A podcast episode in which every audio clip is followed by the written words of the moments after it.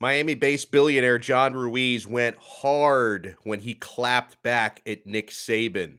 So, why does Nick Saban sound like a little teenager? You are Locked On Canes, your daily podcast on the Miami Hurricanes, part of the Locked On Podcast Network. Your team every day.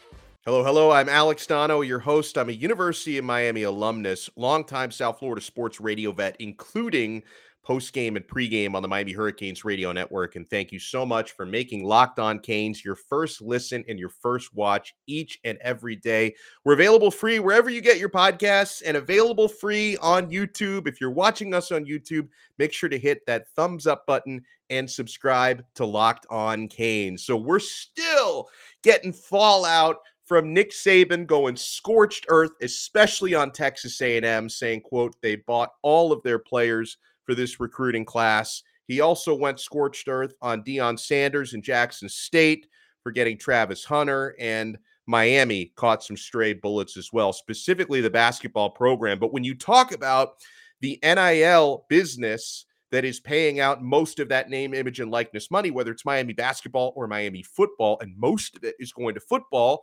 You're talking about billionaire John Ruiz, CEO of Life Wallet, cigar racing.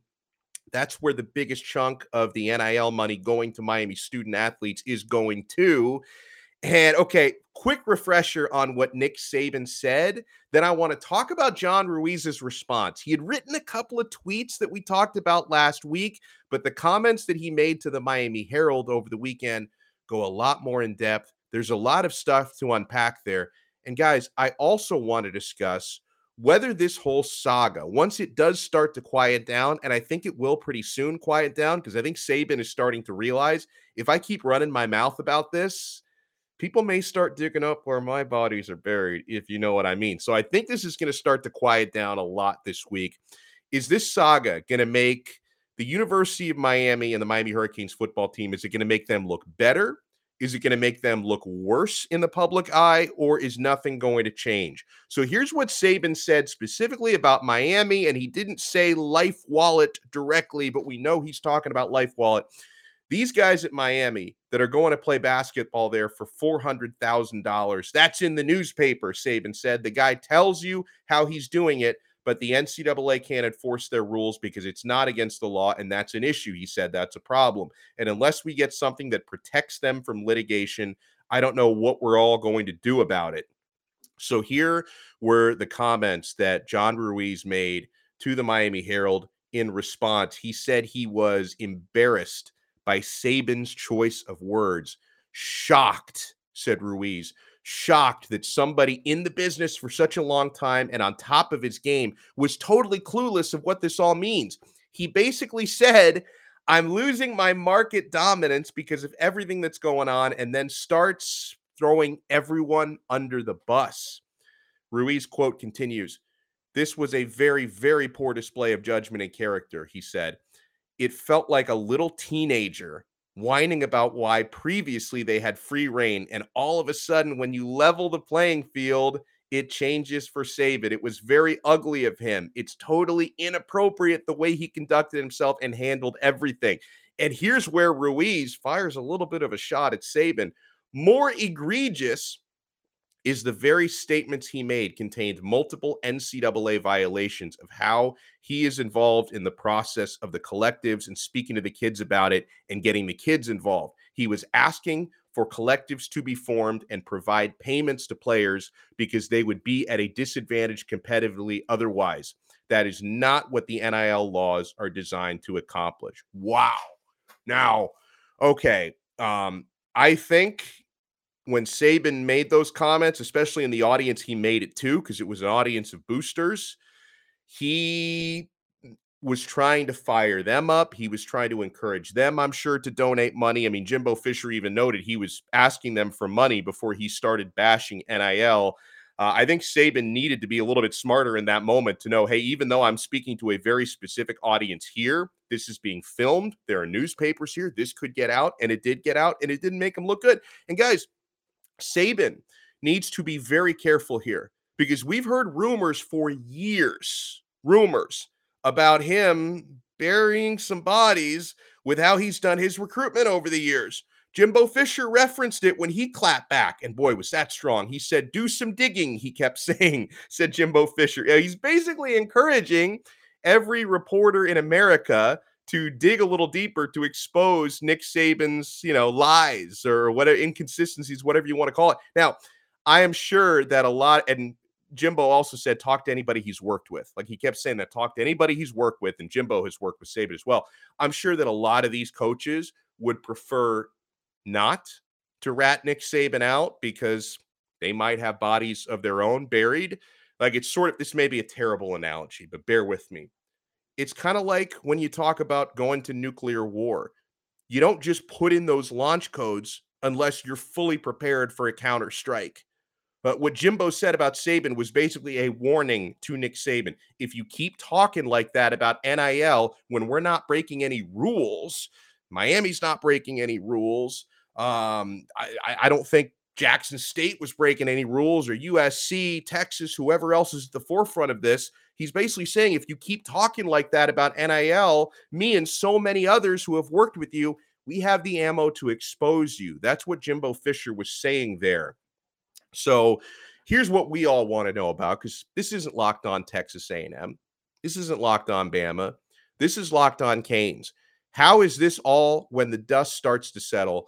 How is it going to affect Miami? Because anytime people bring up their complaints about name, image, and likeness, they always bring up John Ruiz and what he's doing for University of Miami student athletes. Honestly, I think a lot of good can come out of this in the short term and in the long term as far as what Miami is doing here, uh, what's being done for Miami, I should say, because it's not Miami cutting the checks, it's John Ruiz and other NIL donors and collectives cutting the checks. I think this is going to be good for Miami in the long run. So Nick Saban got obliterated by Jimbo Fisher. And from what I can tell, pretty much everyone outside of Tuscaloosa or anyone outside of the Alabama inner circle of fans, alumni, thought Saban got put in his place, right? Sounding incredibly petty, Saban, for complaining about other schools following the rules of NIL to get ahead, because that's what they're doing. They're following the rules. So if you're getting called out, as Miami has, John Ruiz has, if you're getting called out by the guy who's currently not winning in the court of public opinion right now, I think that's a good thing for you. I think Miami, at least, they look like they're on the right side of this at the moment. Okay. Additionally, I really think it's a good thing every time shots are taken at John Ruiz and Life Wallet. I think it's a good thing because that gives him an opportunity to counterpoint, defend himself, and he's always stood up for himself and his company very well. I think the more digging that people have done here, the more they realize Ruiz has a very professional operation and he's doing things by the book. So I think the question should be do you like the book or do you not like the book? Because whether you like the book or not, John Ruiz is doing things by the book. I think right now, the more transparency, the better. You remember when that anonymous AD from a Power Five university, an anonymous athletic director, we talked about this story about two weeks ago, took shots at Miami. Uh, reporters started digging and then they actually ended up having good things to say about Life Wallet, Paul Finebaum, Colin Cowherd, uh, Sports Illustrated, right? Right. The same thing I think is happening here after the shots that Saban took.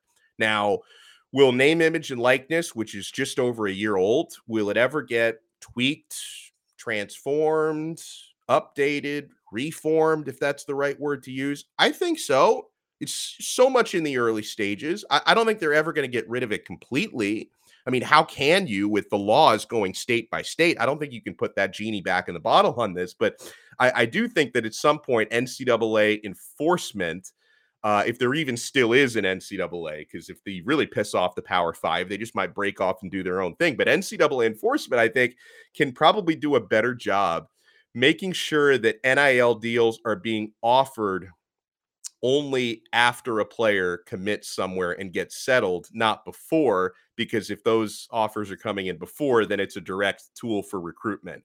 Now, it sounds simple for me to say that. Like, hey, make sure the NIL comes when the player's already there, not before he gets there. It sounds very simple. I'm sure that people will try and find ways around that, but I, I think something like that would be a start. So uh, I think that, you know, what's happened over the last five days with the Saban Jimbo war, I think it makes Texas A&M look really good because they were directly blasted, and Jimbo Fisher has defended himself at his university incredibly well. Uh, and I think Jackson State and Miami, to a lesser degree, also come out of this, I think, in a positive front. So I think that this saga has actually been good for the U. When we come back, have a couple of really, really good questions that came from you guys. And make sure you follow us on Twitter. Uh, we will follow you back. You can follow our show account is at Locked On Canes. We're at Locked On Canes on Twitter. Make sure you follow us, help us grow the community. We'll hit follow back. You can follow my personal account as well at Alex Donno. Donno spelled D O N N O. But I thought we got an excellent question about how much better things are going to be right away under Cristobal than they would have been with another year with Manny Diaz. And this one makes me rack my brain a little bit. And I feel like my brain is running strong today because I got my nutrition this morning, courtesy of our friends at Built Bar. I love brownies, but do you know what I love even more?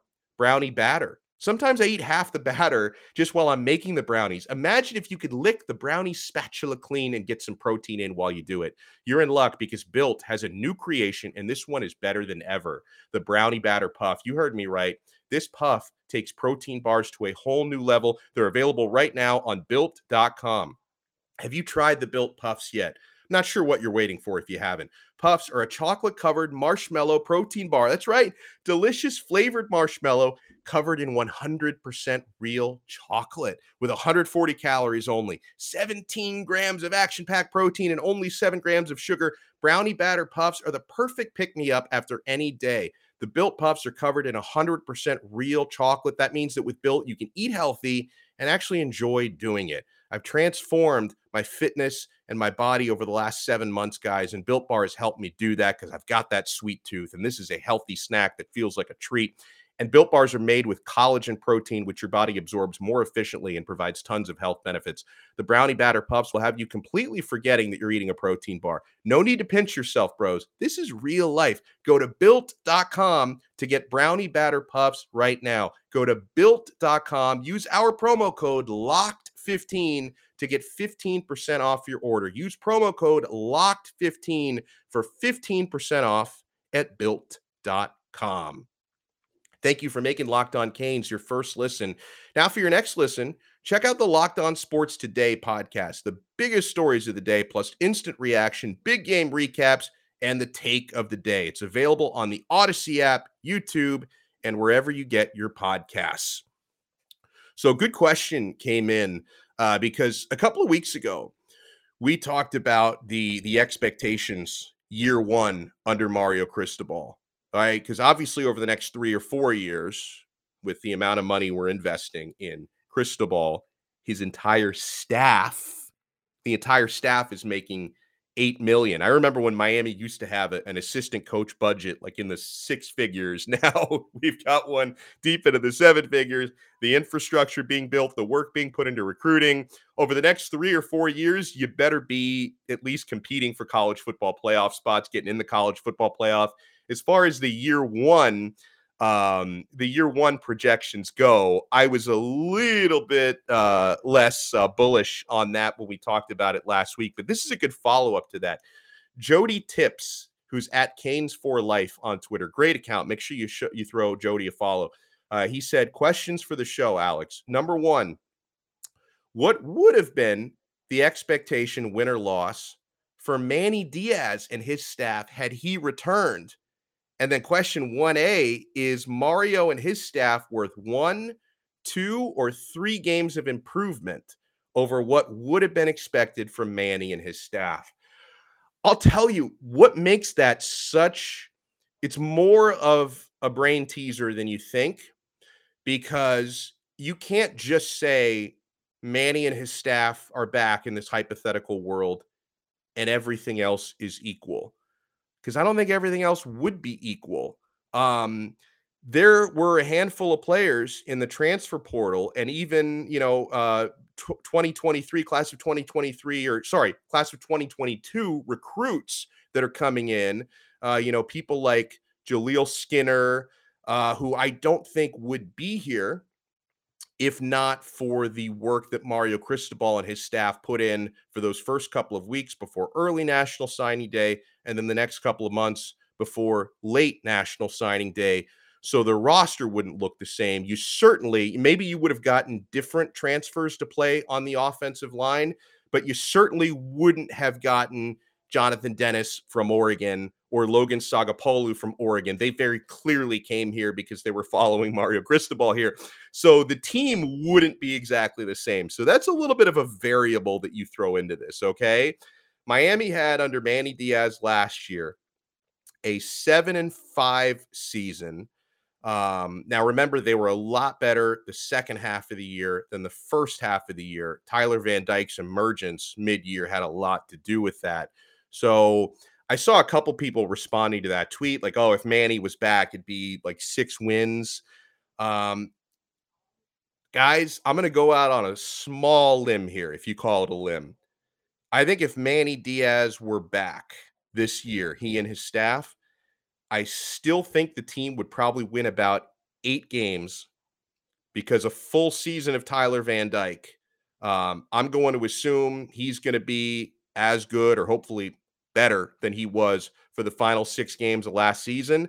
I don't think with a Lamborghini like that playing quarterback, I don't think Miami's uh, winning less than eight games, even if I wasn't a huge fan of Manny Diaz as a head coach, and I'm not. So I'm going to say that if Manny and his staff from last year were back, I still think they would make about a one game improvement. And that doesn't include, you know, bowl game, whatever. Remember, they didn't play their bowl game last year because they had a COVID outbreak on the squad the week of. So they they only played 12 games last year, seven and five on the season. I think even if Manny and his staff had returned, I think they would be eight and four. Uh, you know, they didn't lose a whole well, receivers. Yes, they the, the the two. I thought the biggest losses that they had from last year's team were the wide wide receivers, but they didn't lose any early draft picks from last year's team. Uh, Tyler Van Dyke, a full season under him, we would assume. I would say Manny Diaz and his staff would probably win eight games next year with this team. So then the question is Is Mario and his staff worth one, two, or three games improvement? Uh, or would the same have been expected from Manny and his staff? I mean, you know me, I'm record, I'm on record as saying I think Miami win 10 games this coming year. So I'm going to go with a two-game improvement for Mario Cristobal and his staff. Some of that has to do with the players that they were able to bring in that I don't believe Manny Diaz and his staff would have been able to bring in in the transfer portal in the late stages of recruiting. Obviously, I think the biggest part of that is better run practices, a lot more accountability, a lot less laziness, a lot more toughness. Mario and his staff are going to have these guys working a lot harder than they were the last few years under Manny Diaz. That's a big thing. And, you know, I think that under Josh Gattis, the offensive coordinator, I would say that the the running game is going to be a much bigger factor because that was an area I've sung the praises of Rhett Lashlee, the offensive coordinator for the last couple of years under under Diaz. He's now the head coach at SMU. I overall liked his style of play and I liked what he did with Miami's offense, but um, the running game was it personnel, offensive line part of it? Sure. I also thought scheme had a lot to do with it terrible in short yardage. I don't think you're going to see Miami on third down and half a yard losing yardage like last year. I think you're going to see them moving the chains and picking up yardage. So uh, I think a lot of things are going to improve instantly under the staff. But I got to remind you guys, and you should know this by now the real improvement, like the real jump, the jump from good to elite is going to happen over the course of two, three, four years, not one year. So I'm not saying this as an excuse or a cop out and like, hey, you know what? If if they only win seven or eight games next year, that's okay. I'm not saying that's okay. I'm saying if you want to see the real improvement for Miami football, that's going to happen over multiple years because the revolution that they're pulling with the attitude of these players and the way these players train and work, it takes a little bit of time there. Recruiting all obviously also takes time and it's going to be i think a couple of recruiting cycles before you really see the difference in the depth uh, and that leads us to our next question. This is from our friend atm on twitter all things miami. He says where do we lack the most dependable depth? He says receivers end offensive line. In years past we had positions that had major drop off in players that were dependable but this year's team to me isn't like that, he says. Positions are filled with transfers that can come in and play well. Yeah, I would still say, uh, and you guys are, are, more than welcome to comment on this in the YouTube comments, uh, podcast review comments, or on Twitter at Locked On Canes. Uh, I still think linebacker is is a big one, even though Caleb Johnson was a big ad in the transfer portal, uh, which really made me feel good. And I would still say wide receiver. Like because uh, the key word being dependable depth was what he put in his question atm dependable depth. I would still say wide receiver is a question you got a lot of guys but how dependable are they? I don't think it's a coincidence why miami has tried to get every good receiver who's been in the transfer portal right? They they missed out on Jalen robinson they missed out on jordan addison um, they did land Frank Ladson from Clemson, who didn't have he had kind of a quiet spring, so I hope he really steps out in fall camp, uh, which I think was the case with Charleston Rambo last year. Charleston Rambo had a quiet spring and then he really stepped out in the fall. Maybe Frank Ladson will do something like that. So I, I would still say uh, linebacker and receiver are the big ones. Like I, I feel I feel much better about defensive end and edge rusher, right? Because they've added so much there, and and some of these guys who are, can play defensive tackle as well. There's a lot of versatility, but adding players like Mesidor, Agude, Moultrie, Lichtenstein from USC, who had a good spring game. Uh, I think you know depth at defensive tackle is going to be helped because a lot of those guys can also play tackle. I just I really need Leonard Taylor just to have a monster year and step out this year. So, got one more question that I want to get to on the other side uh, as far as uh, win projections for this coming season and CBSSports.com. They weighed in on what you would consider to be a failure of a season for the Miami Hurricanes this coming year. I'll tell you, it's never a failure. When I need auto parts and I go to rockauto.com, it is a success every time. With the ever increasing numbers of makes and models, it's now impossible for your local chain auto parts store to stock all the parts you need. So why would you endure often pointless or seeming seemingly intimidating questioning like is your Odyssey an LX or an EX? And then you wait while the person behind the counter orders the parts on their computer, choosing only the brand that their warehouse happens to carry. Guys, you have computers with access to rockauto.com. You have them at home and you have them in your pocket these days. So save time and money when using Rock Auto. Why would you choose to spend 30%, 50%, or even 100% more for the same parts from a chain store or car dealership? And listen, guys, I've been there, man. Up until uh, a few months back, I didn't know about Rock Auto. I know about Rock Auto now and the savings I can get. So if you have that Honda Odyssey, you want a new fuel pump, that's going to cost $353 from a chain store. Only $216 from Rock Auto. Rock Auto is a family business serving do it yourselfers for over 20 years. So go explore their easy to use website today to find a solution to your auto part needs. They have everything you need from brake parts to tail lamps, motor oil, even new carpet for your car. I, I had to change out my carpets recently because I got a four year old kid. So always tracking mud in there. Uh, my my floor carpets were in rough shape. I replaced them recently through Rock Auto. So go to rockauto.com right now to see all the parts available for your car or truck, and make sure you write "locked on" in there. How did you hear about us box so they know that we sent you. Amazing selection, reliably low prices, all the parts your car will ever need. RockAuto.com. Thank you so much for making Locked On Canes your first listen each and every day. We're available free wherever you get your podcasts, including Apple Podcasts, Spotify, Audacy. And we're also available free on YouTube. So make sure you subscribe to our YouTube channel if you haven't already. Uh, color commentary, C U L L E R commentary. Nice play on words. He tweets to us not sure, but it seems like a frequent question in the 305 between the Finns and the Canes.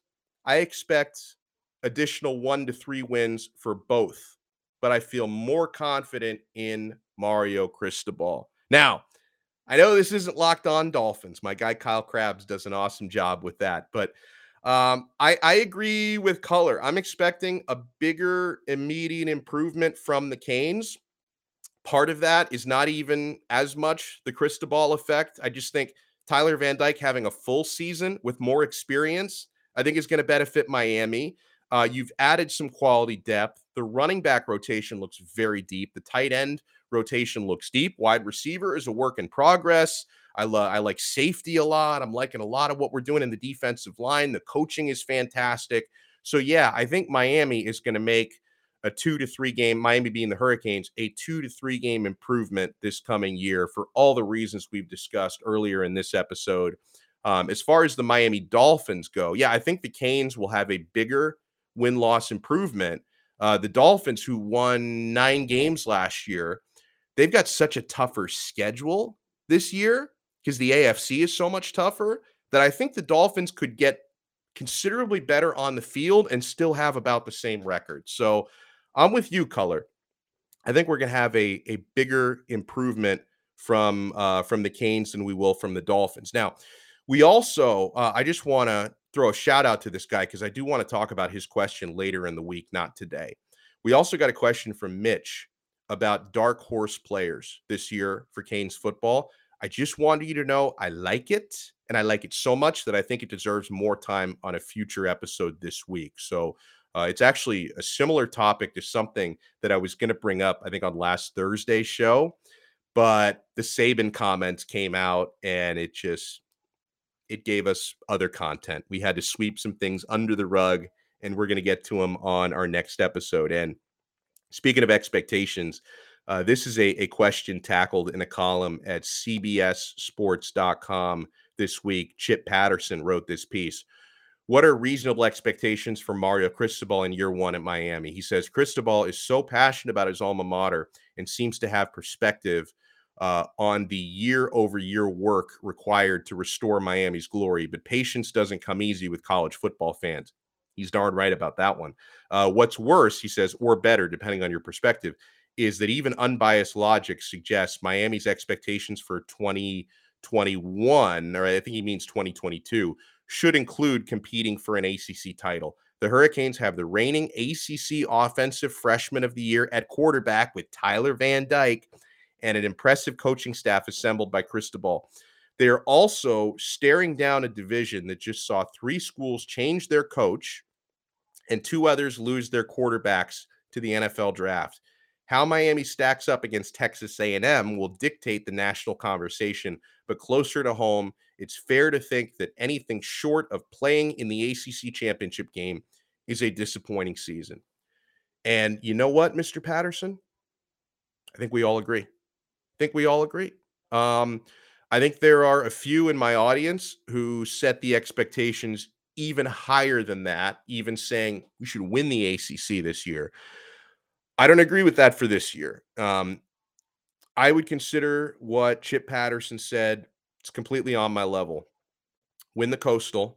Anything below that is a disappointment. Play in the ACC championship game.